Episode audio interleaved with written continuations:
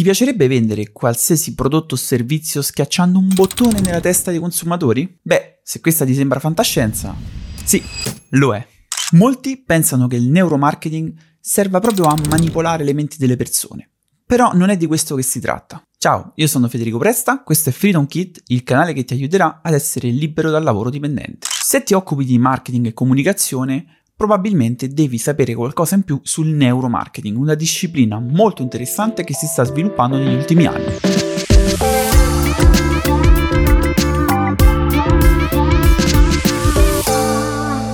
A differenza di quello che si pensa, la maggior parte degli acquisti delle persone è dettata dalla parte razionale, dalla parte emotiva e non da quella logica. In questo video prenderò spunto dal libro Neuromarketing for Dummies di Mariano Diotto, che è un piccolo vademecum che dà tutte le basi per capire questa disciplina e cercherò di farti capire come puoi applicarlo e aiutarlo nel tuo marketing. Cominciamo con il dire che il neuromarketing è una scienza abbastanza moderna e pone le sue basi su quattro discipline. Le neuroscienze, la psicologia della comunicazione, la psicologia sociale e l'economia comportamentale. In sostanza, il neuromarketing cerca di spiegare il comportamento e il pensiero dei consumatori tramite queste neuroscienze per capire come funziona il loro cervello. E cosa ci dicono queste scienze? Che la mente è essenzialmente pigra, ovvero le decisioni che prendono le persone avvengono tramite dei processi inconsci che il nostro cervello mette in pratica per risparmiare energia. Nel famoso libro Pensieri lenti e pensieri veloci del premio Nobel Daniel Kahneman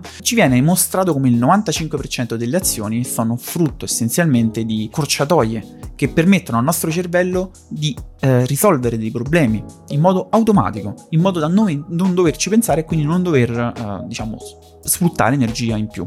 Immagina quando fai la spesa al supermercato, la maggior parte delle cose che compri le compri perché le conosci o semplicemente magari perché ti attira, c'è qualcosa di nuovo che ti attira, prendi e compri. Non è che stai lì a pensare chissà cosa, fai la tua scelta in modo veloce. Certo, questo non vale per tutto. Ci sono alcune spese, alcuni investimenti grandi, come per esempio l'acquisto di una casa, di una macchina, che richiedono ovviamente una, un coinvolgimento della mente e della logica maggiore. E infatti questo dipende se la scelta è un acquisto di impulso o un acquisto di questo tipo, quindi economico o affettivo molto elevato. La particolarità del neuromarketing è che si basa su dei concetti scientificamente dimostrabili, anche se è una scienza relativamente giovane. Purtroppo il marketing tradizionale si basa su focus group, questionari e tutta una serie di pratiche che, ok, sì, hanno una validità magari statistica, però non possono rispecchiare al 100% quello che pensa una persona. Tu immagina se ti fermano a un banchetto eh, dentro il supermercato, ti fanno assaggiare un parmigiano, tu gli dici che è buono, però in realtà dentro di te questa cosa non piace, quindi non ti porterà all'acquisto. Ecco, le persone mentono e mentono anche durante i, mer- i, sondaggi, durante i questionari. Spesso facciamo affidamento su delle ricerche di mercato che non sono al 100% accurate. Neuromarketing invece si basa eh, su l'eye tracking, quindi il movimento degli occhi, su per esempio l'encefalogramma che ci fa vedere le aree del cervello che si attivano quando noi stiamo guardando una pubblicità, quando stiamo aprendo un packaging, quando stiamo assaporando per esempio un prodotto. Queste cose eh, mostrano a livello scientifico come il cervello delle persone attiva delle aree differenti differenti da quelle che magari sono poi uh, quelle della razionalità e quindi le azioni sono molto più emotive. Ora, io non voglio realizzare un video estremamente tecnico, ma voglio parlarti di alcune basi nel neuromarketing che possono tornarti utili nel tuo lavoro. Innanzitutto si è scoperto che le azioni possono essere scatenate da un trigger. Un trigger è essenzialmente un fattore scatenante. Succede qualcosa, la nostra mente reagisce in un altro modo. Ti faccio un esempio, no? Alcune nonne preparavano lo zabaione con l'ovetto fresco. Oggi, se vediamo per esempio una pubblicità di una nuova marca di crema particolare che ci fa vedere quell'immagine pubblicità probabilmente nella nostra area emotiva dell'emozione si accenderà qualcosa che ci farà ricordare positivamente queste, queste, scene nel nostro passato e viene utilizzato molte volte nel marketing di nostalgia. Da qui mi voglio connettere a tre concetti che il neuromarketing eh, ci dice essere importantissimi per partire dalle azioni da compiere. Il primo sono i bisogni, poi ci sono le attese e i desideri. Il bisogno è la percezione della mancanza di qualcosa no? che non ci fa raggiungere il benessere. Ho, ho, fame, quindi ho bisogno di cibo, ok? Questo è un bisogno manifesto, è un bisogno molto semplice, è un bisogno primario, ma ci sono anche i, ban- i bisogni latenti.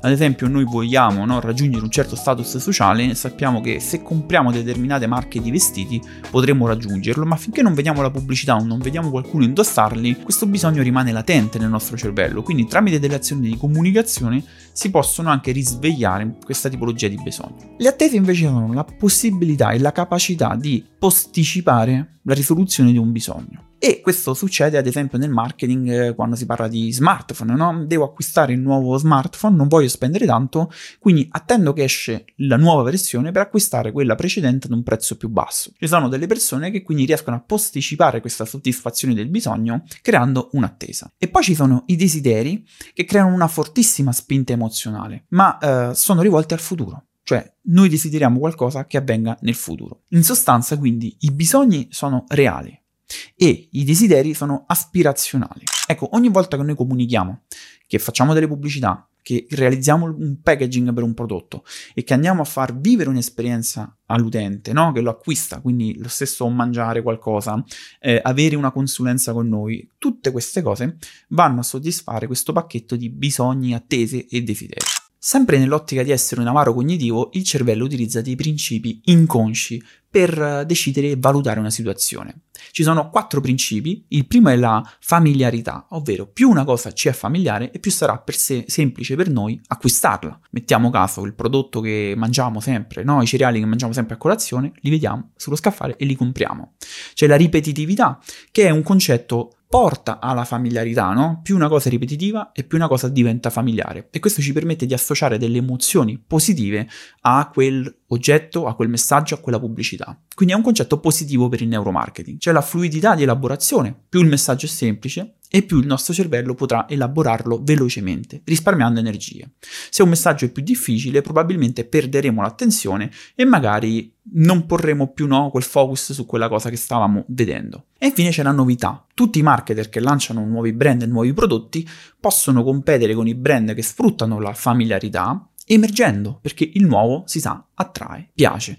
L'importante però è non esagerare perché il nuovo genera anche un po' di mistero e quindi di sospetto nella mente. Se non conosco una cosa ho bisogno di più energie per poterla elaborare e quindi il nostro cervello ci dice aspetta, attento, è un campanello d'allarme. Dipende un po' come si bilanciano queste cose. Ci sono veramente tanti concetti al neuromarketing, ma sarebbe impossibile spiegarli tutti in un singolo video. Ti basti pensare ad esempio alle esperienze sensoriali, all'odore, all'udito, al tatto, Uh, ti basti pensare alla memoria, al fatto di poter immagazzinare nella memoria delle sensazioni positive quando si guarda un determinato prodotto o uno youtuber o dei contenuti sui social. E poi ci sono i bias cognitivi, che sono delle scorciatoie, dei piccoli errori, delle piccole fallacie che noi marketer possiamo sfruttare per rendere più semplice il processo decisionale. Uno di questi, ad esempio, è l'avversione alla perdita. Le persone eh, danno molta più importanza a livello emotivo alla perdita piuttosto che alla possibilità di avere qualcosa. Quindi ti è mai capitato di vedere sono gli ultimi 10 pezzi in sconto oppure questo sconto finirà domani? Ecco, noi lì stiamo facendo leva sulla possibilità di perdere qualcosa. Quindi abbiamo capito come i consumatori spesso non prendono delle decisioni razionali. Il neuromarketing non è quel bottone magico che ci permette di far acquistare tutto ciò che vogliamo alle persone, ma è un modo per comprendere di più la mente delle persone grazie a strumenti scientifici come l'elettroencefalogramma, l'eye tracker e, e altri, diciamo, misurazioni. Ora, non tutte le aziende possono permettersi grossi budget per fare delle ricerche su ogni singolo prodotto di comunicazione, su ogni singolo servizio. Quindi, cosa può fare una persona, un piccolo freelance, una piccola azienda che vuole utilizzare questi concetti? È studiare, studiare da parecchi libri, leggere case study e provare a riapplicare le cose che statisticamente hanno funzionato di più statisticamente basati però su dati scientifici. È una disciplina ovviamente giovane e come tale ci sono parecchie critiche.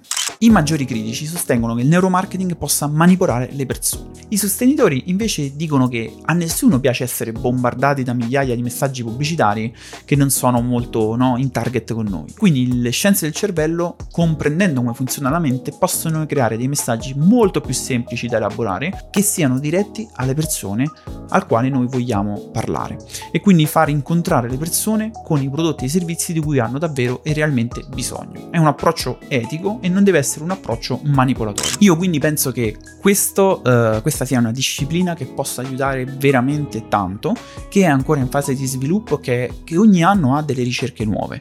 Come dicevo prima, se sei una piccola impresa, un piccolo freelance, devi studiarla per capire, cominciare ad applicare i, per piccoli passi e riuscire quindi ad avere magari una migliore comunicazione, una migliore fluidità e un miglior processo di vendita verso i tuoi potenziali clienti. A proposito di business digitali, se sei interessato a capire come poter nel 2024 avviare un'attività digitale puoi partire da 5 professioni che puoi fare da remoto e da casa tua.